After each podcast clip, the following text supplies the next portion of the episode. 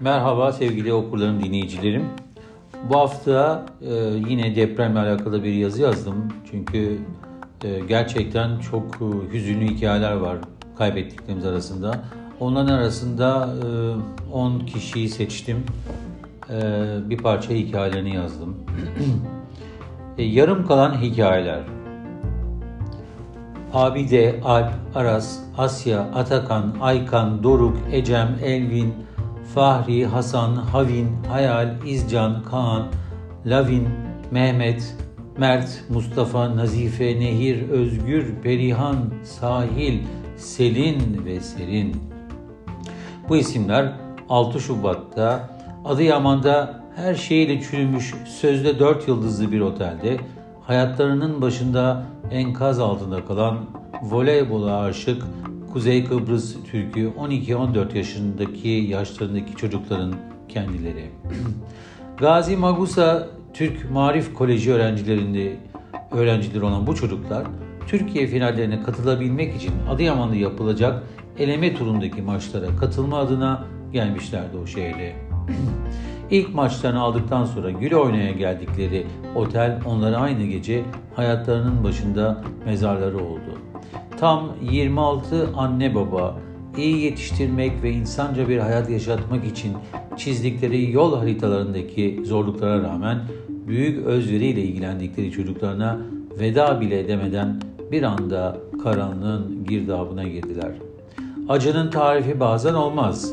Hem yitip giden çocuklar hem de artlarında bıraktıkları ve yaşam gayelerini tamamen kaybeden anne babalar böylesi bir trajedinin özneleri oldular bir gecenin sabahına doğru. Bu çocuklardan biriydi Selin Karakaya. Hem satrançta hem de voleybolda Türkiye'nin ileride kendisinden çok söz edeceği örnek bir insan olacaktı belki de. Aslında doktor olmakla iyi bir sporcu olmak arasında gidip gelen hayalleri vardı ama deprem ile rant peşinde koşan kimi vicdansız müteahhitler ve de denetimi gereksiz gören sorumsuz yetkililer yüzünden hayallerini bile düşünmeye fırsat bulamadan sonsuzluğa itilecekti. Çok acıklı başka hikayeler de vardı bu ölüme atılmış çocuklar arasında. 26 kişilik ekibin içinde en küçük olan Nehir bir haftadır Adıyaman'da yaşayan teyzesinin evinde kalırken arkadaşlarıyla birlikte olmak için deprem gecesi otele yerleşir ve hayatı sonsuza dek söner. Tesadüfün böylesi de olur muydu ki? Adıyaman'da sadece çocuklar ölmedi. Bir toplantı için katil otelde bulunan 43 kişilik bir rehber kafilesinden tam 28 kişi hayatlarının son gününü yaşadılar o gece. Daha önce hiç deniz görmemiş çocuklara denizi göstermek için bir sürü projeyi hayata geçiren, yaban hayatının ve kültür varlıklarının korunması için faaliyetler düzenleyen, kuş gözlemcisi ve rehber olan Önder Cırık da hayatının sonuna varmış olacaktı o gecenin saat 04.17'sinde. Bir başka başarılı rehber daha enkaz altında kalacaktı. Çin'de sosyal medya platformlarında çok tanınan, uzun yıllardır yaşadığı Çin'de geliştirdiği çeşitli kültürel ve sosyal faaliyetlerle Türkiye'yi ve Türk kültürünü Çinlilere tanıtmayı kendine misyon edinen İdris Talha da sessiz sedasız enkazın altında cansız bulunacaktı. Nevşehir'de rehberlik yapıp da Adıyaman'daki otelde rehberler etkinliğine katılan baba Turgut Mustafa Yedek ve oğlu Etem feci ölüme birlikte gideceklerdi. Baba mesleğine devam etmek istediği için o otel mezarı olacaktı oğlu rehber Ethem'e. Depremde başka diyarlarda ölenler de hüzünlü hikayeler mevcuttu.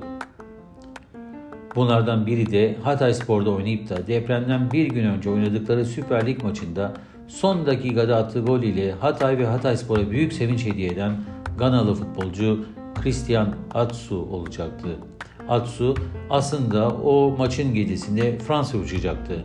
Lakin takım içinde oluşan büyük sevinç nedeniyle biletini iptal edip o gece zaferini kutlamak için şehirde kalmayı seçmişti.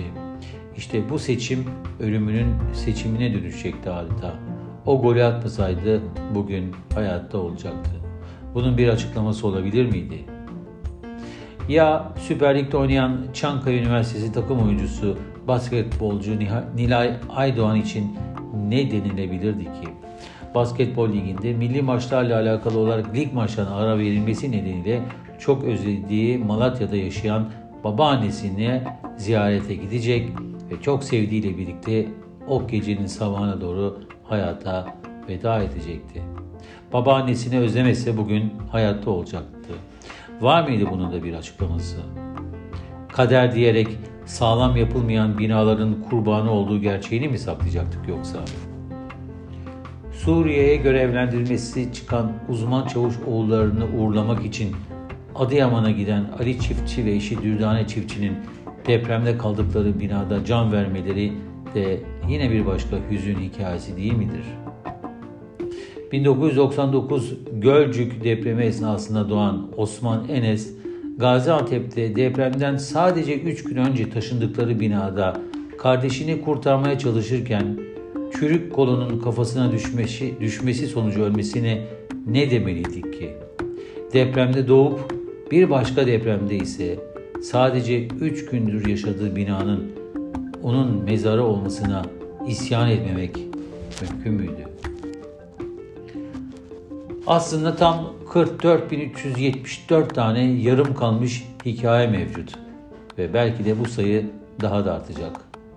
Hikayeleri bilinenler tümünün yanında çok az.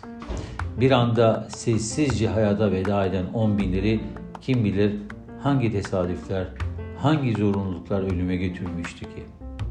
İnsan düşündükçe bu oluyor. Binlerce insan çocuklarından, anne babalarından, eşlerinden, sevdiklerinden, işlerinden, okullarından, mahallelerinden oldu. 44.374 sadece bir sayı değil.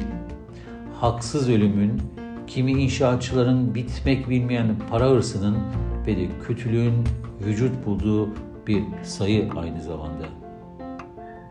Ateş düştüğü, ateş düştüğü yeri yakıyor. Evet doğru ancak bu yangın derin ve karanlık bir boşluğa savrulmuş ruh halimizde onarılmaz yaralar da açarak hayatın en adaletsiz gerçeğini simgeliyor.